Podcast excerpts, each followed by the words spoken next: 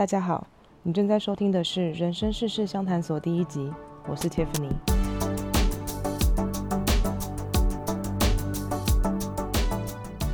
这个节目主要会讨论关于生活、工作、人生规划的大小事，希望大家在这里能够轻轻松松的带走一些灵感，即使只有一点点，也能慢慢的让自己的生活变得更靠近心目中的理想状态，每天都能对生活有一点期待。除此之外，我也会在节目中邀请各行各业的业界伙伴，和大家分享真实在某个产业或某个公司工作到底是什么样子。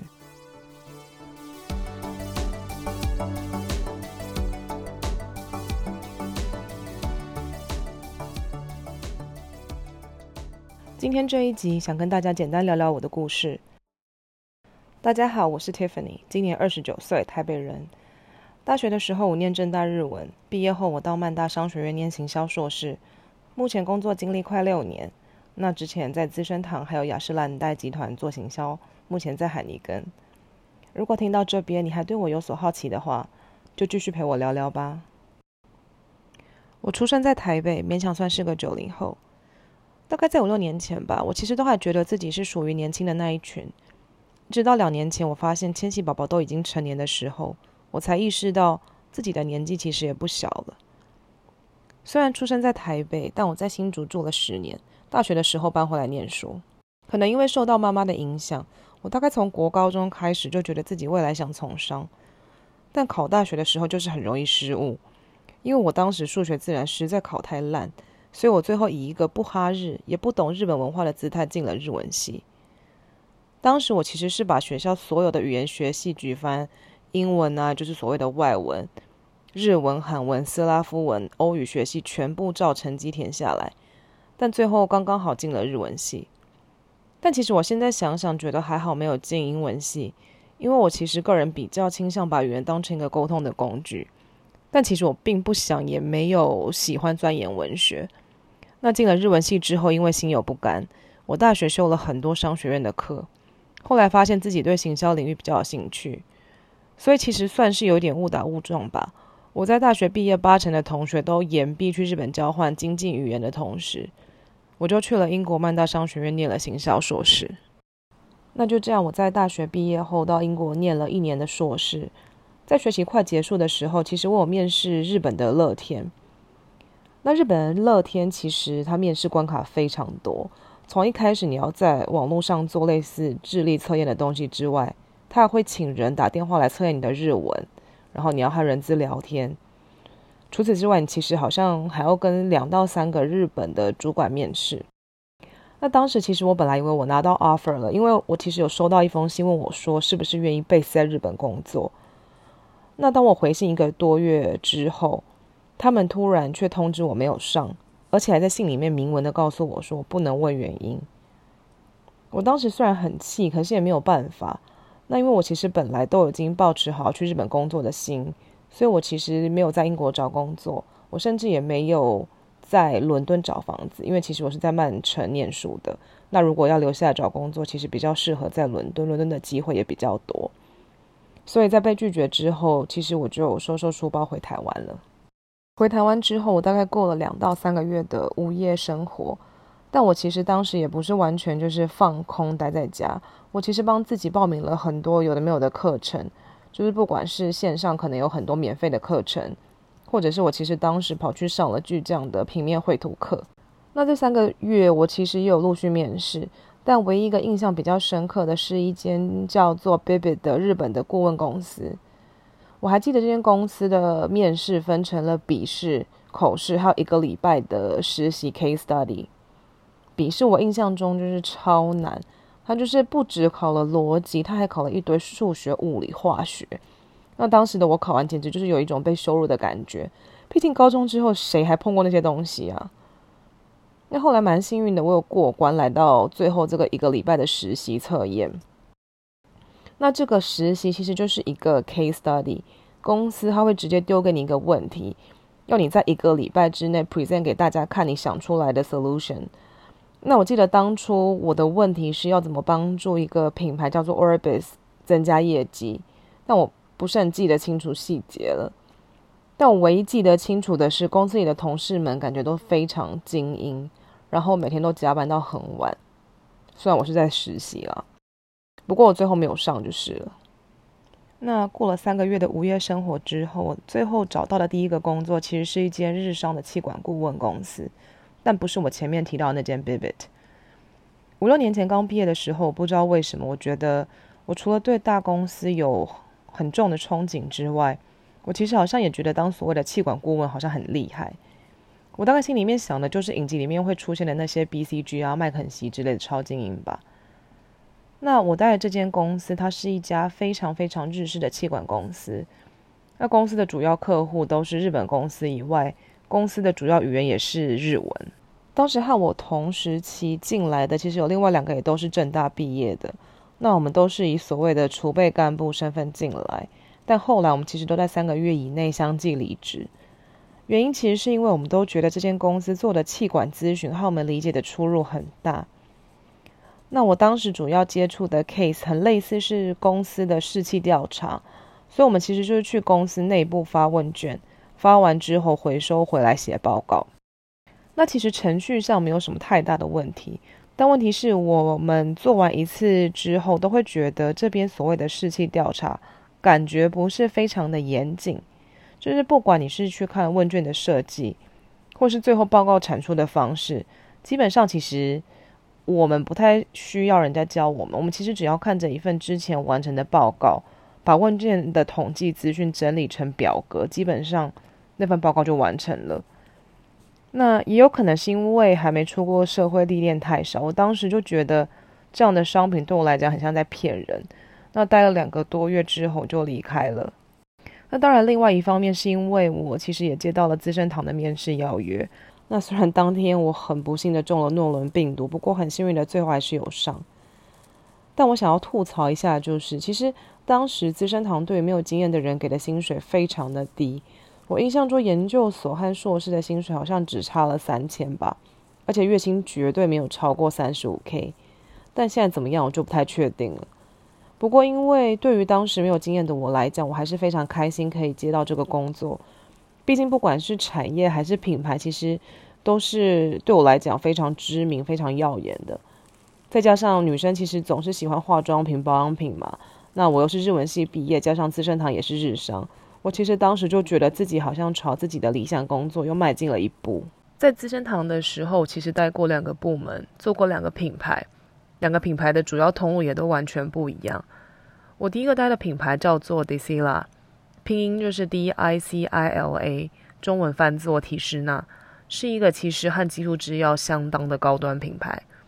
那如果不太知道肌肤之钥的朋友，它其实就是一个非常高级的贵妇牌，一瓶化妆水可能可以卖到三四千台币这样子。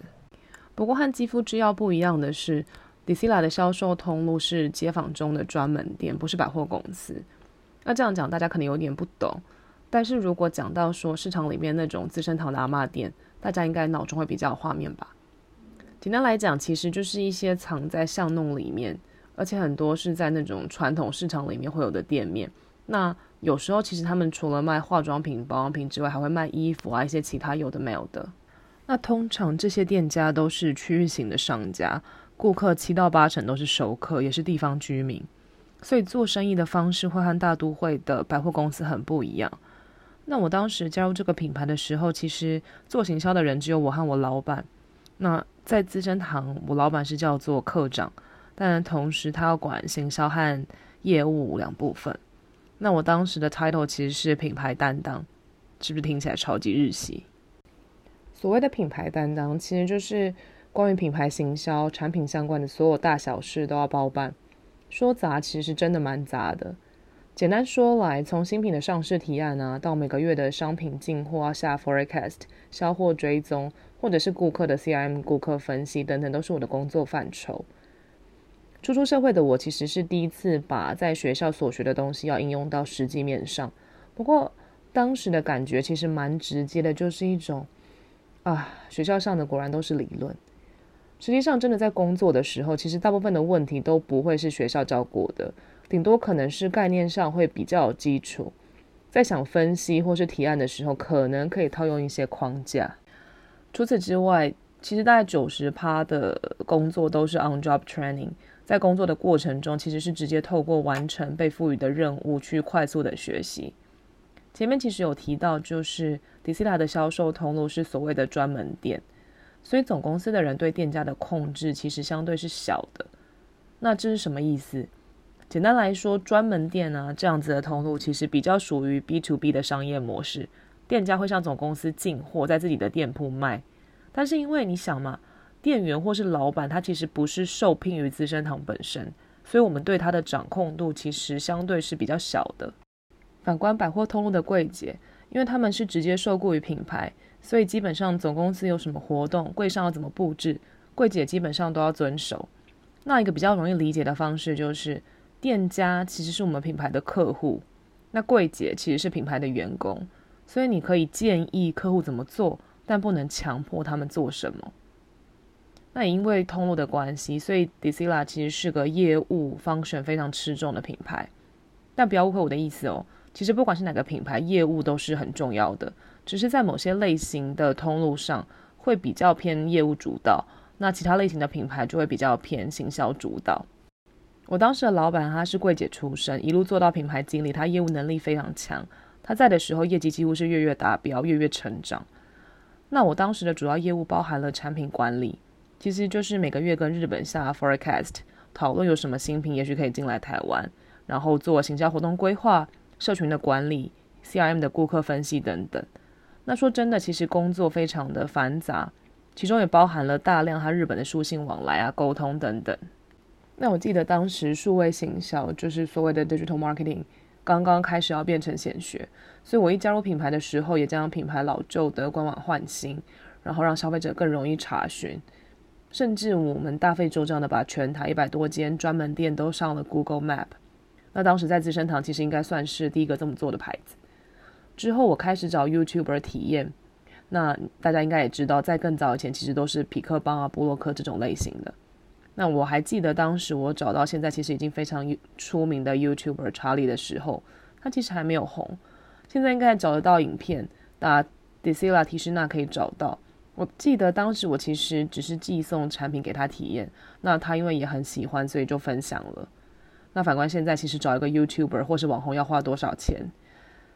这个我们以后再聊吧。因为在一个业绩成长的品牌，我当时其实还没有体会到什么是行销真正的痛点，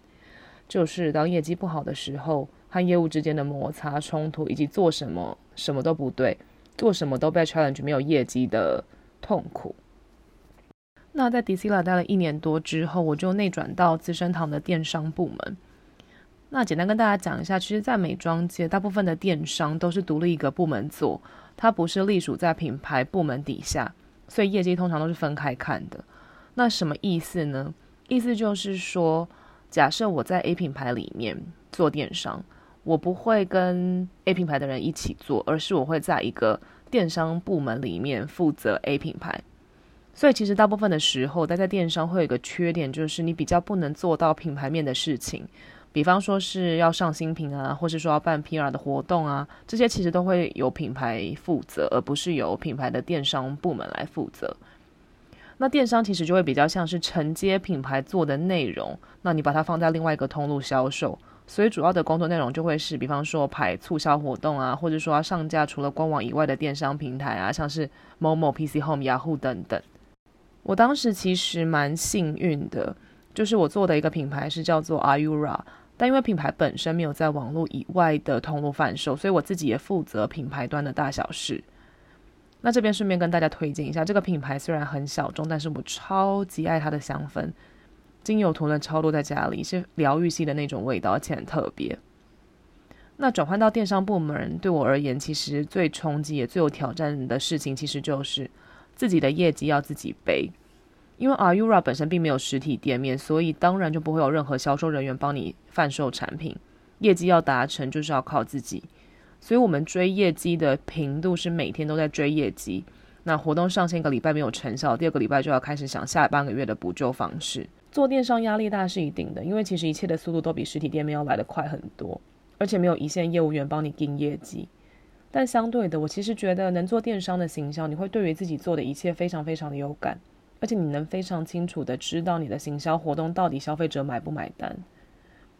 如果是有实体店面，甚至有业务员的品牌，很多时候品牌业绩好或不好，其实不一定是和计划有关，因为你想嘛，这里面有人的因素在。简单来说，好的业务员，就算你活动很烂，他一样可以卖出好业绩；烂的业务员，就算你活动超好、超吸引人，他一样可以不要执行。但电商其实就没有这些因素在，所有的一切其实就是消费者他在网络上看到你的广告，不管是找网红、找社群媒体的广告、联播网的 banner，只要引起他的兴趣之后，引导他们去电商购买。那如果内容很吸引人，可是折扣不对，这也会让业绩没有办法跟着起来。那如果内容非常的无聊，都是一直在下折扣，可能短期会有业绩，但长期来说，其实顾客也会疲乏，品牌形象也会下滑。其实就好比说，现在看到屈臣氏想要买化妆品，你一定都会等到周六七七折一样，因为你已经习惯，而且你也期待它会在那个时候打折。那在电商部门的一年，其实我印象最深刻的应该是当时一个 Happy Pink Power Me 这个 campaign。我们当时做了一场 O to O 的活动，要在限量礼盒上市之前，就先透过网络上面网红啊媒体的酝酿，然后让大家非常期待这个新品的上市。那当天其实我们办了一个实体的记者会，而且我们开放其中的最后一个场次给消费者参加。那活动结束当天，印象中其实我们的限量礼盒就卖了超过七八成。那接下来的一个礼拜就差不多完售了。那就这样，我在电商部门又待了一年，了解了所谓转换的重要性，而且我其实深深被电商这个通路吸引，因为我觉得做事实在太有成就感，而且几乎所有的事情都可以买码去追踪，所以总是可以把问题挑出来去做检视。但当然，在电商还是会有挫败的地方，跟压力很大的地方，比方说当。第一个礼拜业绩起不来，第二个礼拜还是起不来的时候，其实你会非常的担心，也没有业务员可以帮助你。那当然也会有你找不到为什么消费者不买的时候，但因为其实基本上所有的东西都有数据，我们其实可以用 try and error 的方式去找出到底哪个地方需要调整。所以其实总结来说，我在资生堂待的这两个品牌带给我的经验其实非常的不一样。第一个品牌 DCLA 其实它属于非常高端的品牌，再加上它通路很特别，是在街坊中的专门店，所以其实它是一个非常业务 driven 的牌子。当时我有时候其实也会觉得，我好像做的活动不太会真的影响到现场的业绩太多，因为大部分的业绩其实都是业务撑起来的。那业务因为很强，所以我们的业绩一直在成长。那当然，其实我也会有比较挫败的部分，就是。因为客群的年纪比较大，毕竟东西很贵，所以很多时候我其实有点不太确定怎么样的沟通方式其实是更可以吸引到这群人。那我还记得当时很长，我都要花很多的时间去挑选所谓的满额赠，可能是微微波炉啊、锅子啊、扫地机器人这种的，就是希望我们的顾客可以买更多。但因为我自己本人其实不是属于那样子的客群，所以我觉得感同身受的成分就是会稍微比较低一点。那讲到 IURA 的话，其实电商就完全是另外一个领域，毕竟完全没有业务员的成分在。在 IURA 这段期间，其实我学到非常多关于怎么样去阅读这些小广告的资料啊，怎么样提高转换，那怎么样透过视觉去吸引消费者进来，那他点击进来之后，你要怎么样让他转换，最后结单，又或者是怎么样提高他的频率等等。那我觉得不管是在 DCLA 或是 Ayura 这两个牌子。的过程，我都学到很多不一样的行销经验。那我觉得也对于我在未来行销产业这条路，其实有蛮多的帮助。讲完在资生堂的工作经验，我想分享一下两年半之后为什么选择离开。简单来说，我认为在当时的那个年代，大概就是五六年前吧，资生堂其实是相对跟不上时代的，特别是在数位化这一块。现在我觉得可能不太一样了，因为我听说离开后，他们挖了一大票莱雅的人去。那现在应该整个文化也不太一样。那再来是可能因为是日商的关系，我觉得上面的大头其实九十趴都是男生。那我也不知道自己究竟要花多少时间可以到哪一个位置。公司对于个人的职业发展，我觉得其实没有到非常的重视，薪水不高。那公司另外还有的是政治问题，虽然这部分可能跟我们这种刚入社会的小毛头没有什么太直接的关联。但其实，当你的老板一直被换来换去的时候，有时候的确会让你蛮黑人问号的。特别是资生堂，不知道为什么他们在异动的时候，常常都不管一个人过去的经验背景，他想调你去哪就去哪。也因此，可能当你换了新老板要沟通的时候，其实成本会相对提高。因为你想嘛，老板可能第一个是对这个品牌完全不了解，再来是他可能对这个品牌的销售通路完全是一个门外汉，所以其实在沟通的时候要花蛮多时间去做解释等等。不过资生堂还是有好的地方的，比方说加班的状况，其实比起其他美妆业界来的好很多，至少当时是了。那年终三个月起跳，虽然月薪很低。简单来说，我觉得他蛮像是美妆业界的公务员。不过会有这些体悟，其实也是因为后来我待过其他的集团，所以才会有这样子的感觉。没想到就是录着录着，好像也经过了蛮长的一段时间。因为其实我本来一开始在计划要录这个节目的时候，就希望一集可能差不多十分钟左右，那不要超过二十分钟。但我感觉现在已经拖蛮长的了，所以我会把这一集分成上下两集。那接下来的下半部分，我就会分享我在雅诗兰黛还有在海尼根的工作经验。最后，很感谢听到这边的你们。如果你也喜欢这个节目的话，欢迎你们到我的 Instagram 来跟我聊天，或告诉我你还会想听到什么类型的内容。我的账号是 T I F A N D C A P Y B A R A，念起来其实是 Tiff and Capybara。Tiff 就是我的名字，and 就是 A N D 那个 and。Capybara 其实是水豚，就是我非常喜欢这个生物，所以我当时就把我的账号取叫这个名字，T I F A N D C A P Y B A R A。如果你还是记不得的话，也可以到就是资讯栏那边去看一下。那我平常在 Instagram 上面会分享我的生活啊，然后一些嗯日常等等。最后的最后，也欢迎你到 iTunes 帮我打星评分，留下任何你的想法或是关于这个频道的建议。或者是你愿意把这集分享给你觉得会喜欢这样类型节目的朋友，或是在 IG 上面 tag 我，这些互动都会是我经营下去的养分和动力。最后，真的非常感谢你的收听，人生事事相谈所，我们下一集见喽，拜拜。